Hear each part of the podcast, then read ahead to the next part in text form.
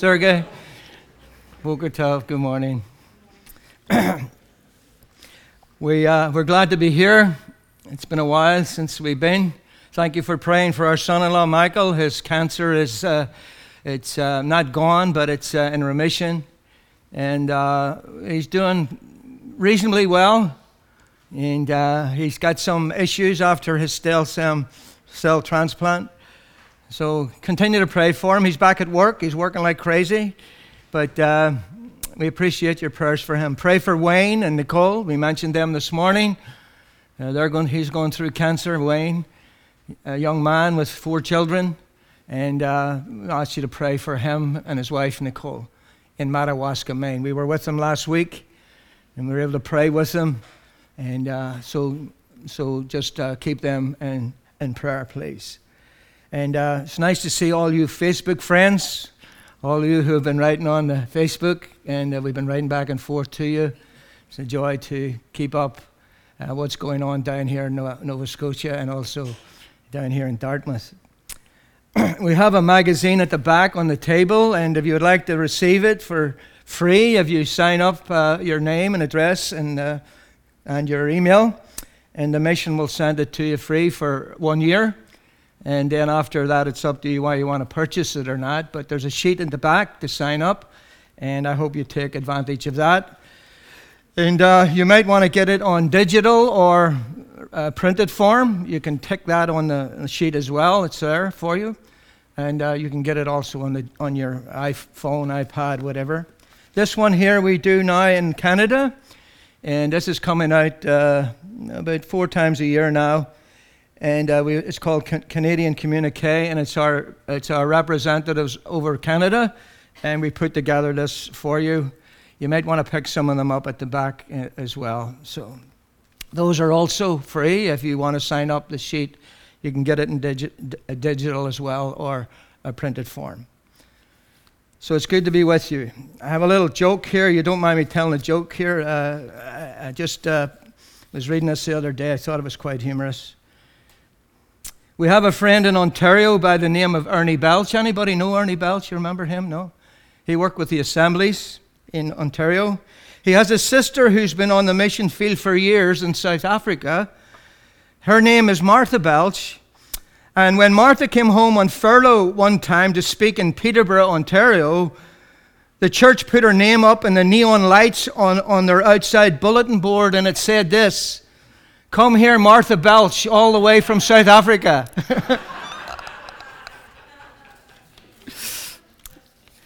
that was cute. Anyhow, we have a prophecy conference. We call it uh, Prophecy Up Close, PUC. We're having one in Sussex, New Brunswick, from su- September 16th, and that'll be from 8.30 to 3 p.m. And it's a sign up for that. Uh, you have to call in uh, the mission and, uh, and it's a $10 sign up fee, and uh, you get that, you get a lunch with that as well. And uh, so, if you want to register for that, for that one day, it's a Saturday, one day, prophecy up close, uh, then you need to see my wife after the meeting, and she'll give you the details for that. So, we're, they're starting to sign up now. So, if you want in on that, uh, you would have to do it as quickly as you can because there's limited seats in the church in Sussex. Also, we have a tour next year, October 2018. Now, that's, I was talking to Sergey uh, about that, and uh, he's going to check to see what's the best time to go to Israel. We've been going in the spring, and, uh, but uh, maybe there's a better time to go. We've always enjoyed it when we, when we went at that time, but we were going to try in the fall period, and I'd like to know what time frame in that area to go. So pray about that, and you might want to come with us. We had 37, we just come back a month ago and we had a wonderful trip of 37 people. Had a fabulous trip there in Israel. You might want to do that if you want to go on that trip. See Dorothy again after the meeting or myself, and I'll give you details and so forth. If you have your Bible this morning, we're going to be looking at a number of passages. What I'm going to share with you is not really my own material, but I thought it was good, and uh, I got it from another individual. I've added some things to it, but uh, I thought you might uh, enjoy our time this morning on thinking about the Lord Jesus. Amen? About his person. Now, if you have your Bible, turn to Psalm 45. Psalm 45 is one of what we call a messianic psalm. That means it's talking about the Messiah or the Messiah, Psalm 45. There's a number of the Psalms that speak about the Messiah. Jesus said that. He says in the scriptures, the things that are written of me in the law and the prophets and in the Psalms. So, so the Psalms certainly, in some of them, they, have, uh, they are speaking about him. Verse 8 is what I want to go to. Notice the words All thy garments smell of myrrh and aloes and cassia out of the ivory palaces whereby they have made thee glad.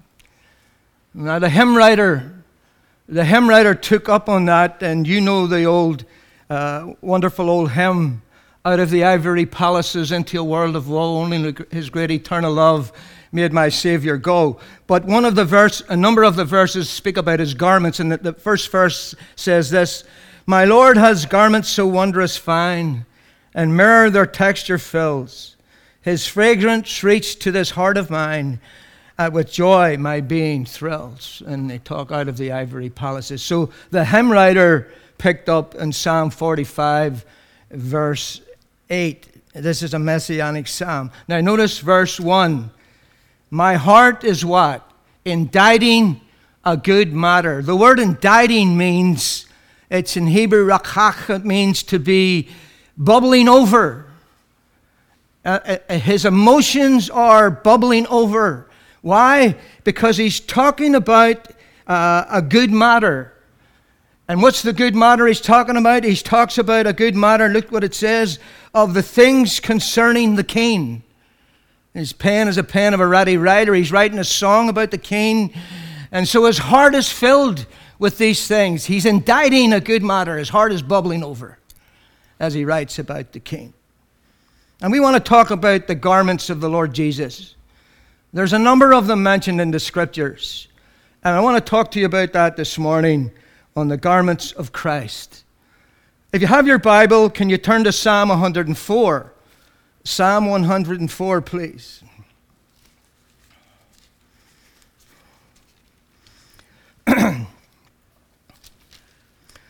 Excuse me. Psalm 104,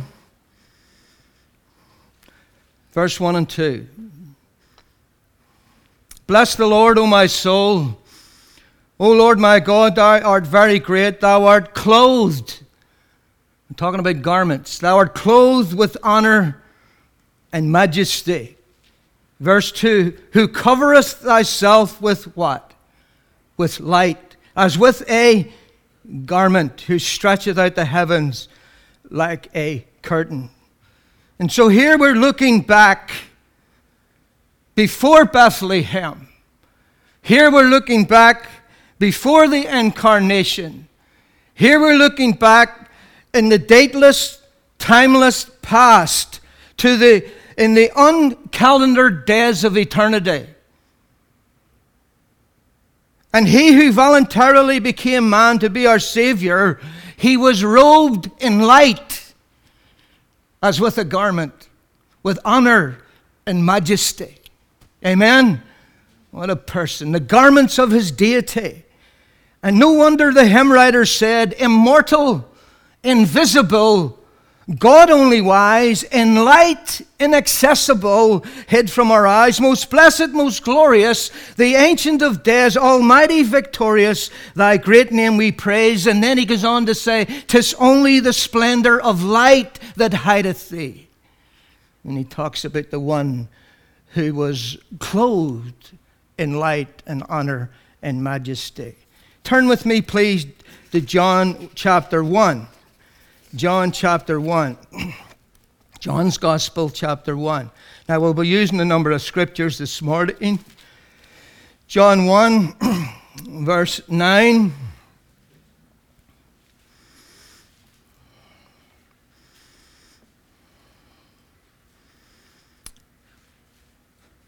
That was the true light. He's talking about Jesus. That was the true light which lighteth every man that cometh into the what? Into the world. Look at verse 3. All things were made what? By him, and without him was not anything made that was what? Was made. Let's go to Colossians chapter 1. Colossians chapter 1, please.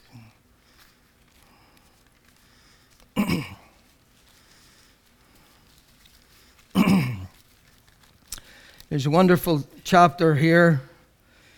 And if you have the King James Version Bible, you'll find that there's a number of times he mentions the words all things, all things, all things, all things, all things. Look at verse 16. He's talking about Jesus now. For by him, for by him were what? All things created that are in heaven and that are on earth. That covers everything. That are in heaven, that are on earth. And then he goes on to speak about visible and invisible. The visible things like creatures like you and me, or invisible creatures like angelic beings of principalities and powers and so forth, in different ranks of angelic beings. Visible and invisible. Heaven and earth. All things were created by him Gabriel, it says here. And then it says this whether they be thrones or dominions or principalities or powers, all things were created by him and for him. And by him, and, and he is before all things. So, all of these things that come into being, then he was before them, therefore, working back to the uncalendared days of eternity. When he was in light, in honor, and clothed with honor and majesty. What a wonderful person the glory of his, the garments of his deity, the Lord Jesus Christ. But let's go to a second thing this morning. From the garments of deity, from the silence of light, robed in honor and majesty, the Son of the Father would come forth to be wrapped in what? Swaddling clothes. Swaddling clothes, as the firstborn son of a virgin Jewish maiden. And so we have the garment of his humanity now. Turn to Luke chapter 2 and verse 7. Luke chapter 2 and verse 7.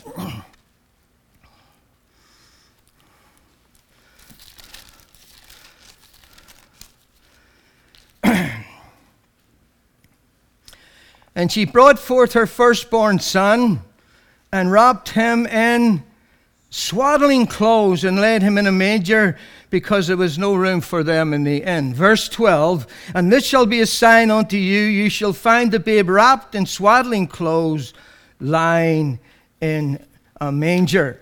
And so here you have what we call the miracle of his conception. His birth was in Bethlehem. The conception was before that up in Nazareth. And so Nazareth was the place of his conception, and it's the conception that's the miracle, not the birth. It's the conception that's the miracle, not the birth was just like any other birth of a woman having a child. Nine months she was pregnant, and she was very heavy with child that she came down from Nazareth to Bethlehem. And so here you have the miracle of his conception and should not be pried into. You and I have a tendency to get into all these details and everything. God just tells us it. That's all he does. And I believe it. I don't know what you do, but I believe it because God said it. And that's how I see it. I understand it. I don't try to explain it, explain it all. How can you? Supernatural, what God did here. Now, do you have a problem with the virgin birth? Maybe you're sitting in a meeting and you have a problem with the virgin birth. Well, let me put this to you.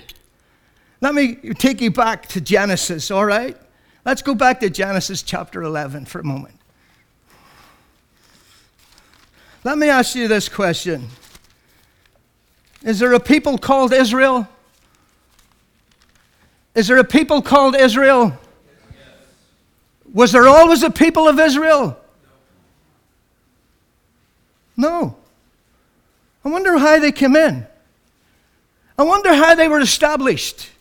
Do you know that? Let me take you to a verse to show you. Genesis chapter 11. Look at verse 30. And we know it begins with Abraham, don't we? And we know it begins with Abraham and his wife. What was her name? But guess what? Sarah could not what? She couldn't have a child. Why? She was barren. Oh, I see. She was barren. So, how are we going to get the nation if Abraham's no seed? It's a supernatural work of God, is it not? Israel's a supernatural work of God, is it not? The nation? Of course it is. And so, therefore, Abraham was old and she was old and they were past childbearing, so they couldn't have a child. But God said, You will have a child at the appointed time. I'll tell you when you'll have it. And guess what his name was? Yitzhak. And guess what Yitzhak means? Laughter. Why? Because she laughed. And she was saying to herself, How can this be? Of course, a woman would say that if she's barren, right? How can this thing be? My dear friend, God said it. Did it happen? So did the virgin birth. God said it.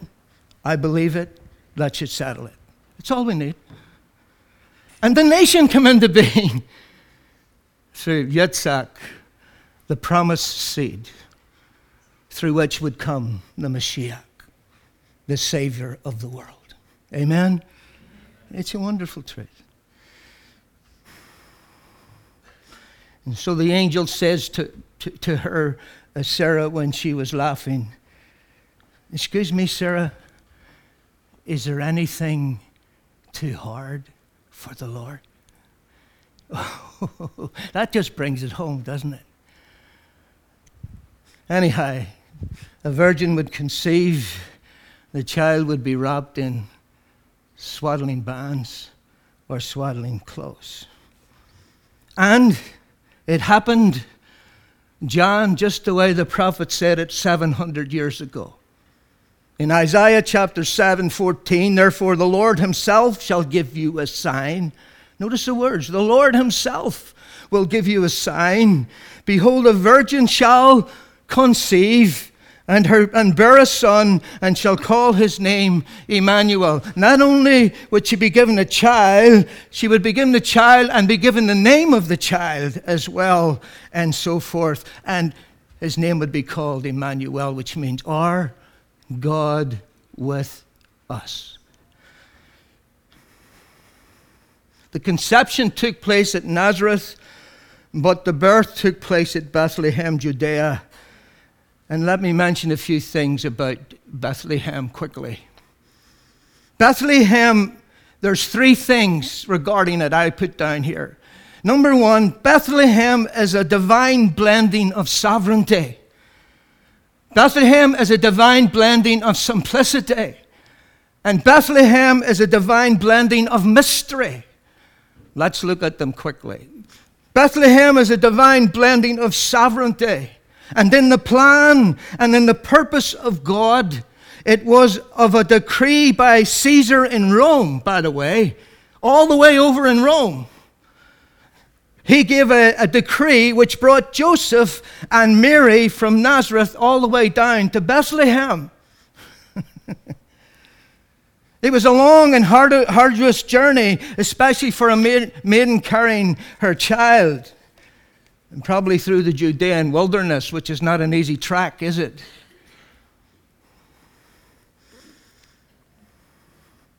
It would have been easier for her. In the Bible, in Jesus' day, there was two Bethlehems. Did you know that? There was a Bethlehem of Judea, but there was also a Bethlehem up in Galilee. It would have been easier for her to go from Nazareth to the Bethlehem in Galilee, would it not? Of course it would have. Would have been a lot easier on the journey. But that's not where it was supposed to be. And neither would she go there, and neither would she stop on the way to have the child in the Judean wilderness. That wasn't going to happen either. Why? Because a decree was given that Joseph, who was of the line of David, and he was of the city of, of Jerusalem and so forth, so he had to come to Jerusalem to pay his taxes. So he had to come all the way from Nazareth, all the way down to that place, Bethlehem of Judea. And while he was there, the birth was. But that's what the prophet said. That's what the prophet said it would be. It would be in the location of Bethlehem of Judea, not Bethlehem of Galilee. God is very precise about bringing his son into the world. And Micah says that. Micah chapter 2, verse 6 talks about that. And Matthew chapter 2, verse 6 talks about sovereignty. Therefore, God arranged it so. And when the child was born, all was in accord with the prophetic word of Micah chapter 5, verse 2.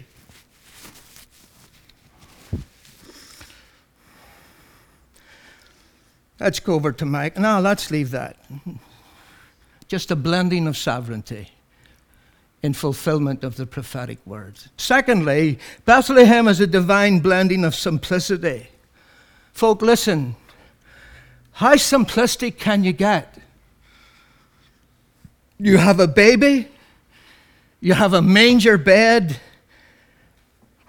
you have a baby in a manger bed, you've got swaddling clothes, to me, that's pretty simplistic.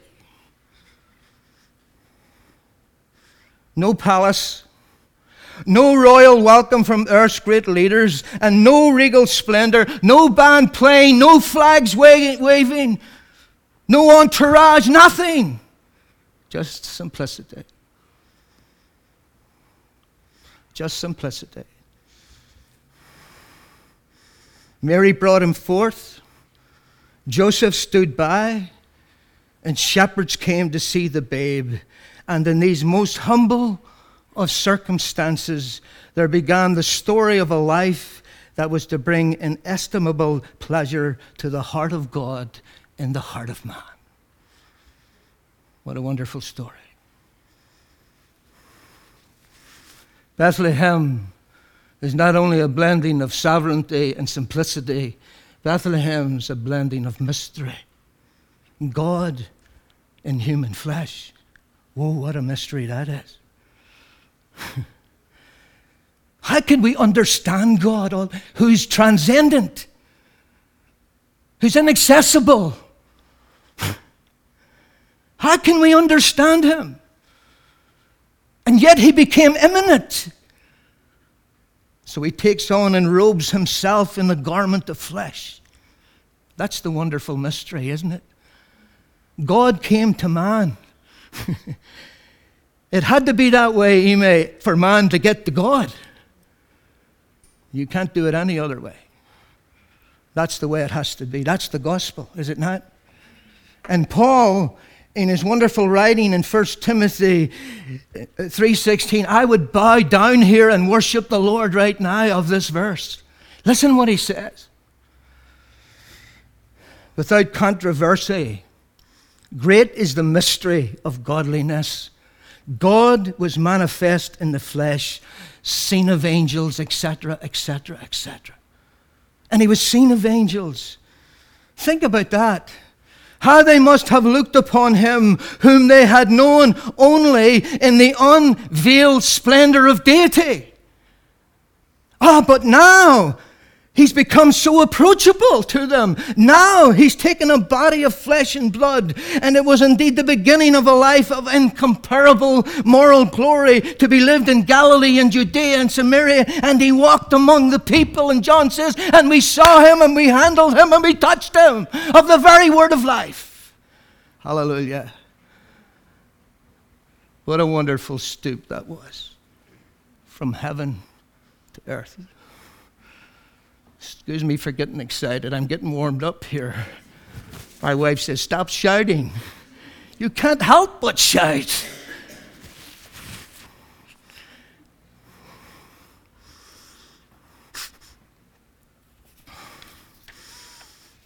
Veiled in flesh, the Godhead see. Hail the incarnate deity, pleased with man, with man to dwell. Jesus our Emmanuel, our God with us. the garments of humanity, the garments of deity.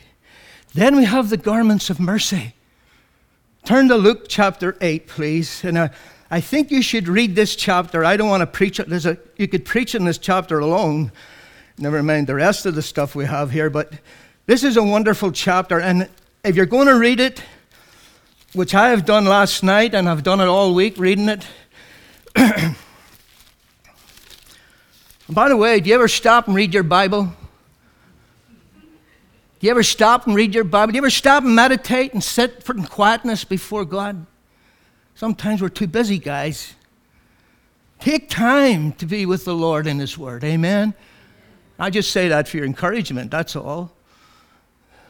But we get so busy running, running, running, running with no time for God. Worship first, then service. Worship first, then service. Take time alone with God. That's the important thing. I'm preaching to myself, by the way. I'm preaching to me.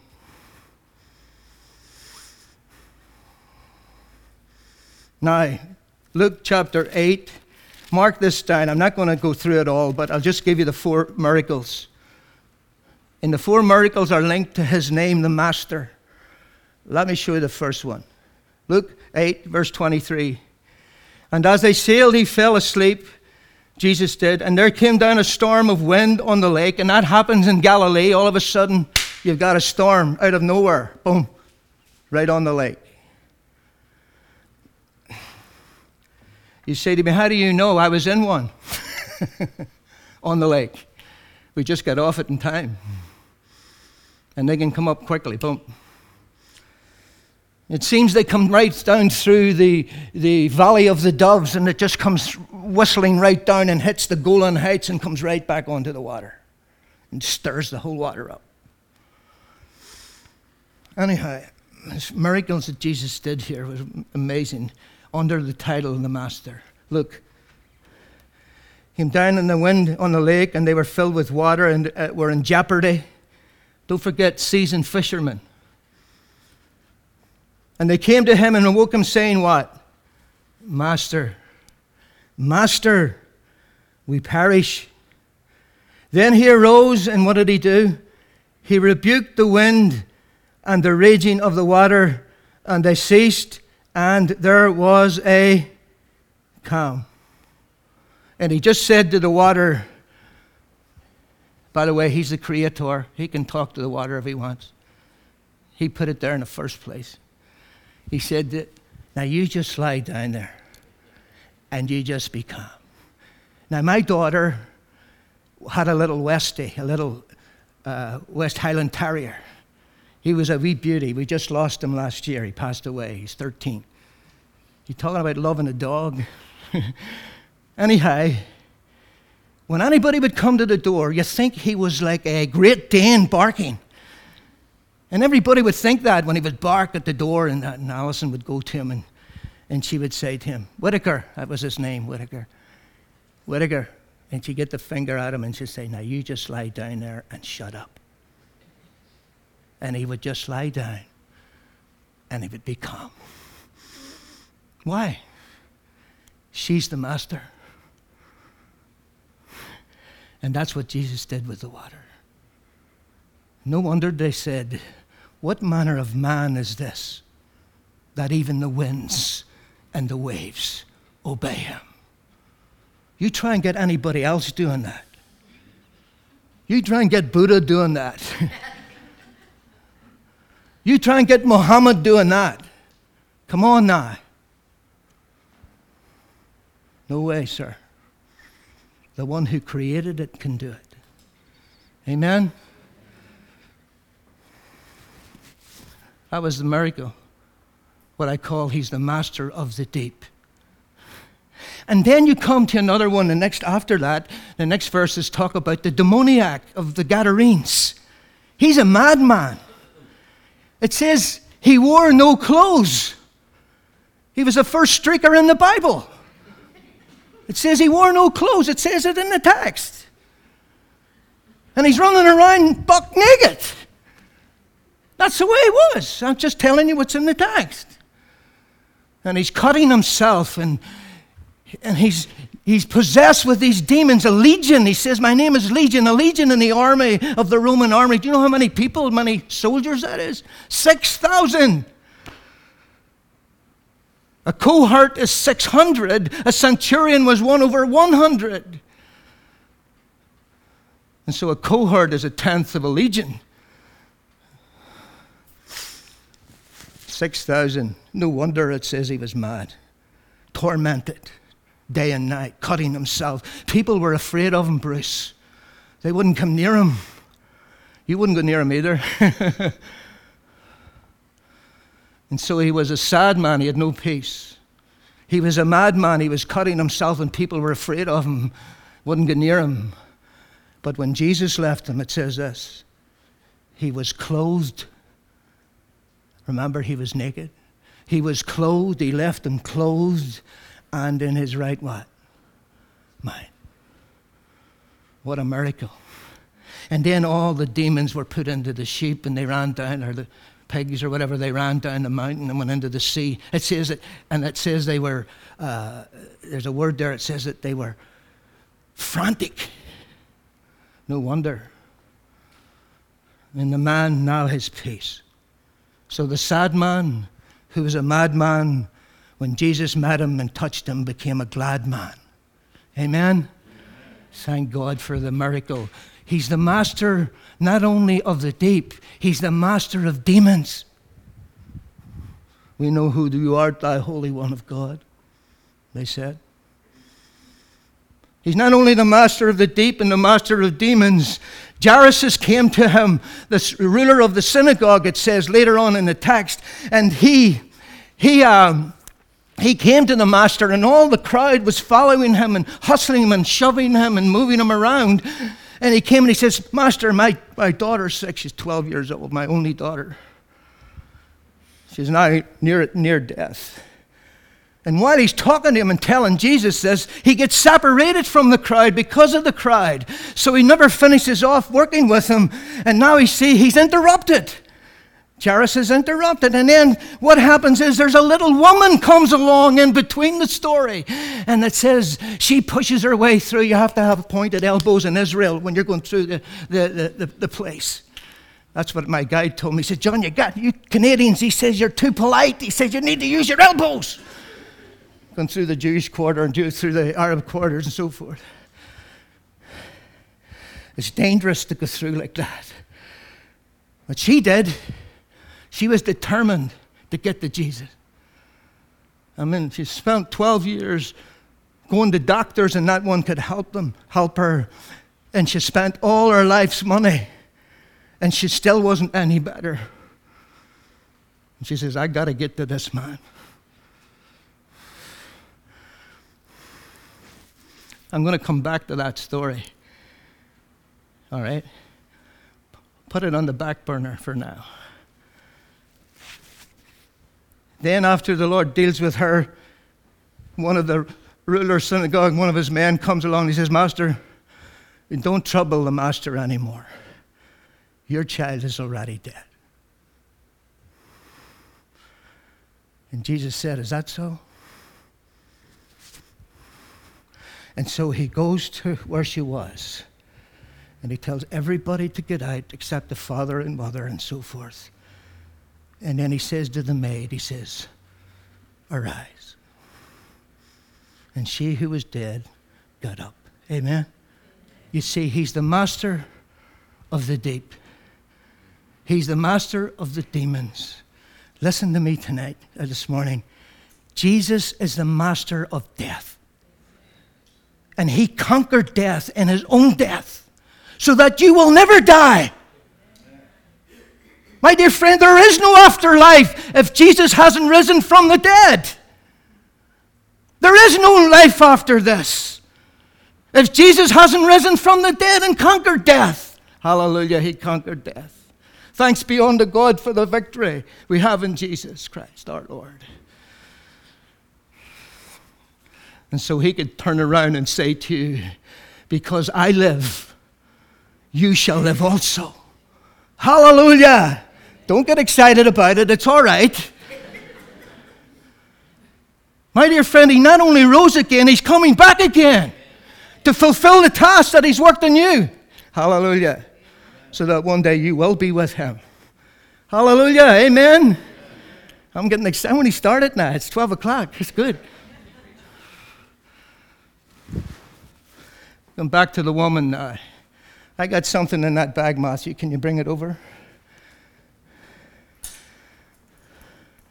And so the woman pushed her way through.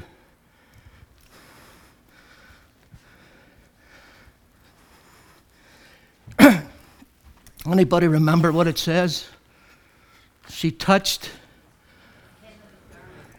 the what? Of his. Okay, here we go. What does that mean? What does that mean?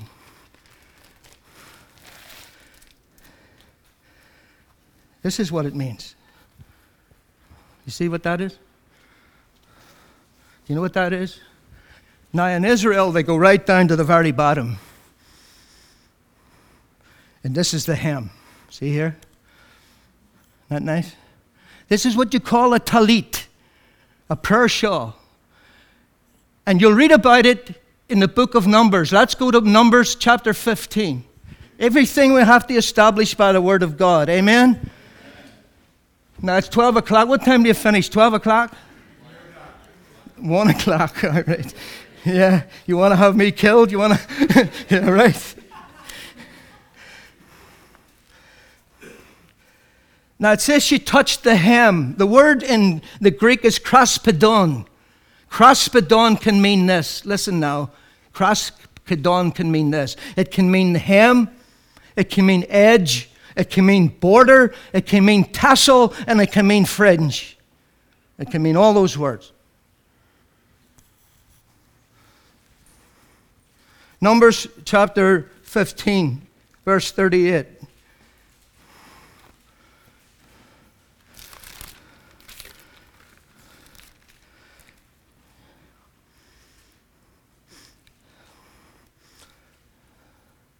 Numbers 15 38. Can I just stop for a drink of water? Okay, I'll take another one. Look at verse 38. Speak unto the children of Israel. and bid them that they what? Make them fringes so they made them. Don't tell me they didn't make these. God told them to make them. That's what it says in the text. And make fringes. Notice else what he says here. In the borders of your what? Your garment. This part here is for to hold this part. The garment was made to hold the important part down here, the fringe. Now let me go back again and read again. the borders of their garments throughout their generations. You got that too? That means year after year after year after year, generation after generation after generation. Make them at the borders of your garments and that they put upon the fringe of the borders a ribbon of what? Now, the ribbon of blue, the blue was lost. The tekhelet blue was lost down through the years, so they just made them out of white. But one of these fringes here, strings, was a blue, and the blue was the long, long, long blue one, the ribbon of blue. So you had seven white strings and one long ribbon of blue. There's a purpose for that, too. We'll get back to it in a minute. Let me explain this, and then I'll finish. And I'll come back another time and finish the message. Is that okay? I don't want to take all your time.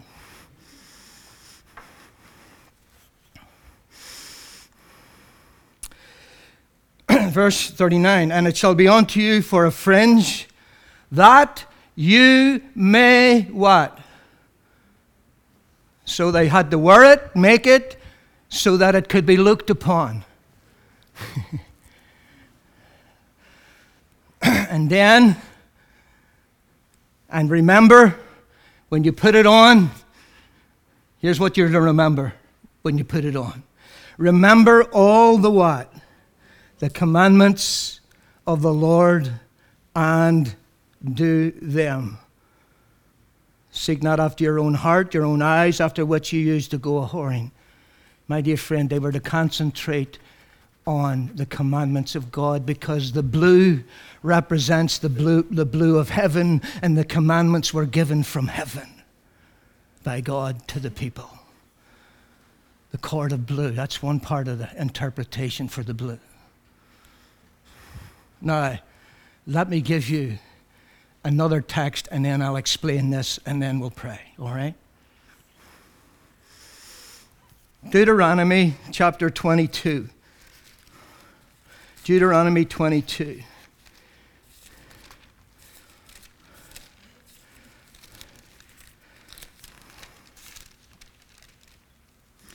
Verse 12. There's an added piece of information given from the Numbers passage to this passage. There's a little bit extra given now here that you didn't have in the last passage. That's why it's important to read all the texts regarding these issues. Sometimes you get more information. It colors the whole statements, doesn't it? And adds to it. So here's, here's what we read in verse 12 Thou shalt make thee fringes upon the what? Four corners or four quarters of thy vesture wherewith thou coverest thyself. Do you see that? So, notice it here. One, two, three, four. That's the four corners. That's why the fringes here at the bottom are the important thing. Now, let me come back to it and try to explain.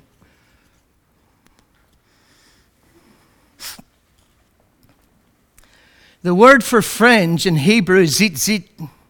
Is that right? Zitzit.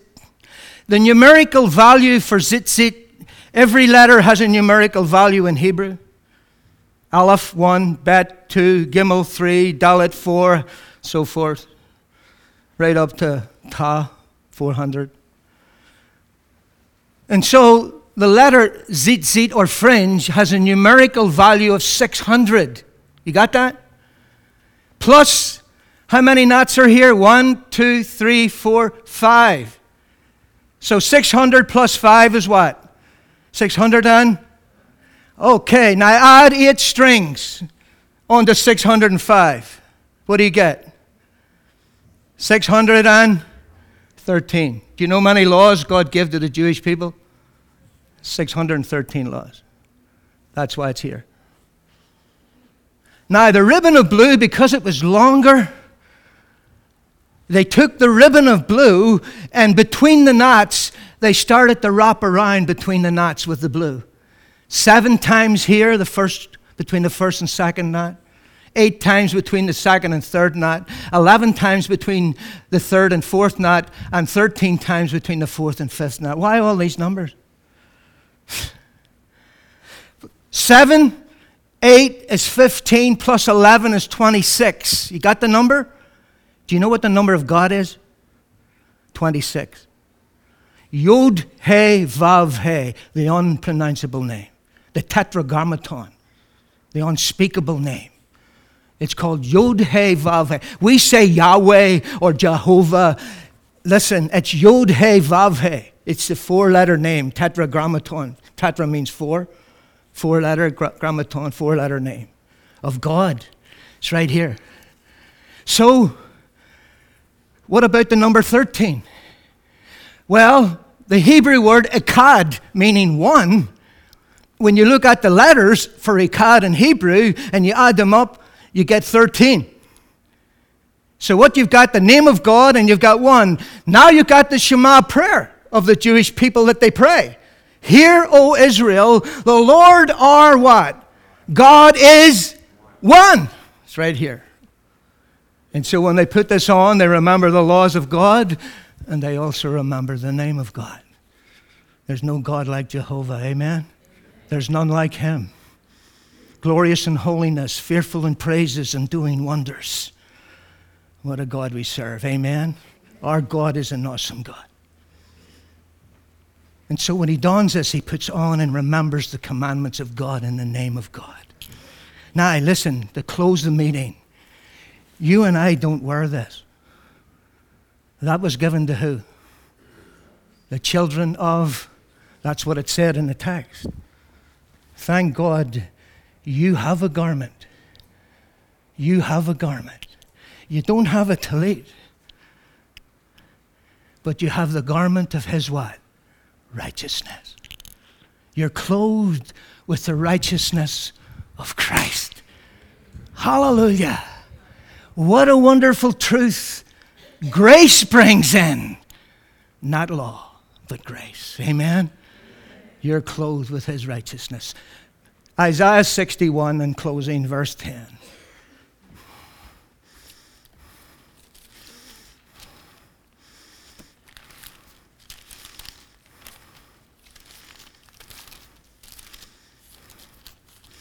Just by way of illustration, and you should be rejoicing today on this that you're accepted in the beloved one. He has made you accept it. And he's made you accept it, Ephesians 1 6, because he has clothed you with his righteousness. That's what makes you acceptable. Not by your works, not by your deeds, not by doing anything else, but by free, sovereign grace of God, by faith, John. We trusted Christ, the work of the cross. That's how you get to heaven, friend. No other way. Jesus said, I'm the way, the truth, and the life. No man comes to the Father but by me. And because he paid your debt and satisfied the justice of God in all the commandments, he satisfies the law of God in all its points so that you can be set free from it. Hallelujah. Because you couldn't keep it. Thank God he kept it for you so that God is now just and yet he can be the justifier now of the one who puts faith and trust in Jesus Christ. Amen? Because you're now clothed in the righteousness of Christ. What a wonderful truth. So you can leave this meeting with a skip and a step and a joy in your heart and a word upon your lips to tell people, I'm saved, I'm saved through the righteousness of Christ, and He's accepted me. Hallelujah. What a Savior. And so the little woman pushed her way through, and I've got to touch the hem of his garment. And Jesus said, Somebody's touched me. And the disciple said, Lord, everybody's touching you. He said, No, no, no, no. Virtue has gone out from me. Somebody has touched me in a very special way. And he turned to her and he says, Thy faith has made thee. That's how you get made whole not by touching the garment. And she didn't get whole because she touched the garment. She got whole because she came to Jesus. And it was Jesus that healed her. It was Jesus who said to her, Your faith had made you whole. But this was just used to show that he wore maybe a garment like this, just one of his garments. Swaddling clothes, garments of majesty and honor in the past days of eternity, in his glory, in his deity, and then his humanity swaddling close. And then here, the Talit prayer shawl. By the way, the Talit prayer shawl means a little tent. This is their little tent. This is their tabernacle. This is the place where they go in and put themselves off and close everything off and lock themselves in with God. And they put it on like this. And that's their little tent. And they've locked everything out and they're zeroed in on praying at the Western Wall for the Messiah to come and for the temple to be rebuilt. It's their little, Jesus said, maybe he means your closet. Go into your closet. That's why I'm telling you take time to pray. Get into the closet before God. Lock everything out. We could learn from the Jewish people, by the way, many, many things. Don't think you and I know everything. We don't. We can be taught by other people. Amen? Of course you can.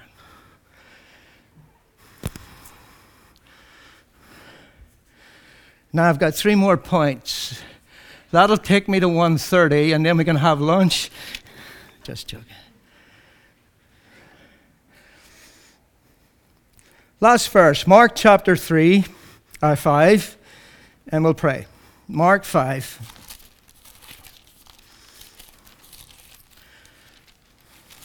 Right, watch these verses here.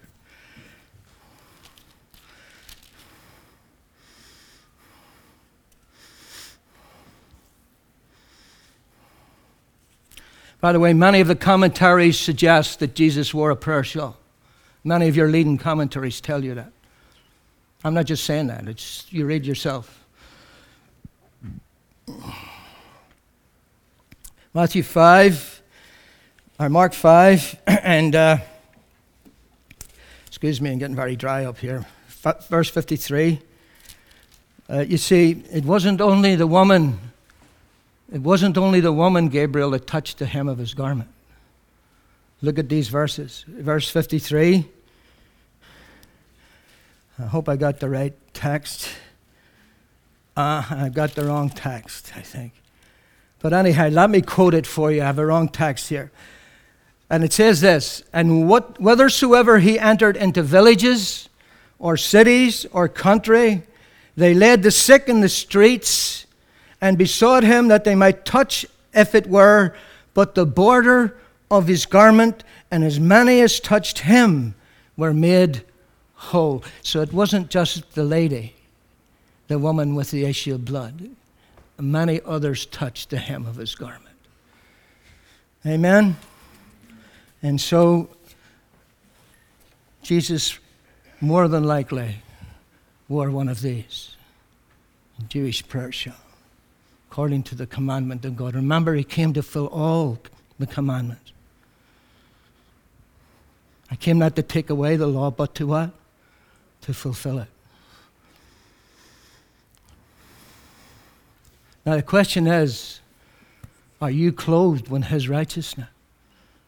My friend, listen, that's a very, very serious issue. To be clothed in the righteousness of Christ is to come humbly before the cross and to say to the Lord Jesus, Lord, I cannot make it on my own. The law has found me out. That's why the law was given, to find us out. You wouldn't have known sin if the law hadn't said, Thou shalt not sin, or steal, or commit adultery. It was the law that said that, so the law finds us out. It doesn't save us, it shows us the need for a Savior. so the law is a schoolmaster to point us to what? To Christ, the one who can clothe us with the righteousness of God. That's what you and I need the righteousness of God. And Jesus provides the garment for you. All you have to do is come and in faith trust Him and believe and put it on, and you'll be saved. Amen? Now, if you haven't done that this morning and you want to, I'll be up here waiting for you. I'm not running away. If you need to trust Christ as your Savior, my friend, come this morning and do it. Amen? Let's pray together. Email, would you close in prayer, please?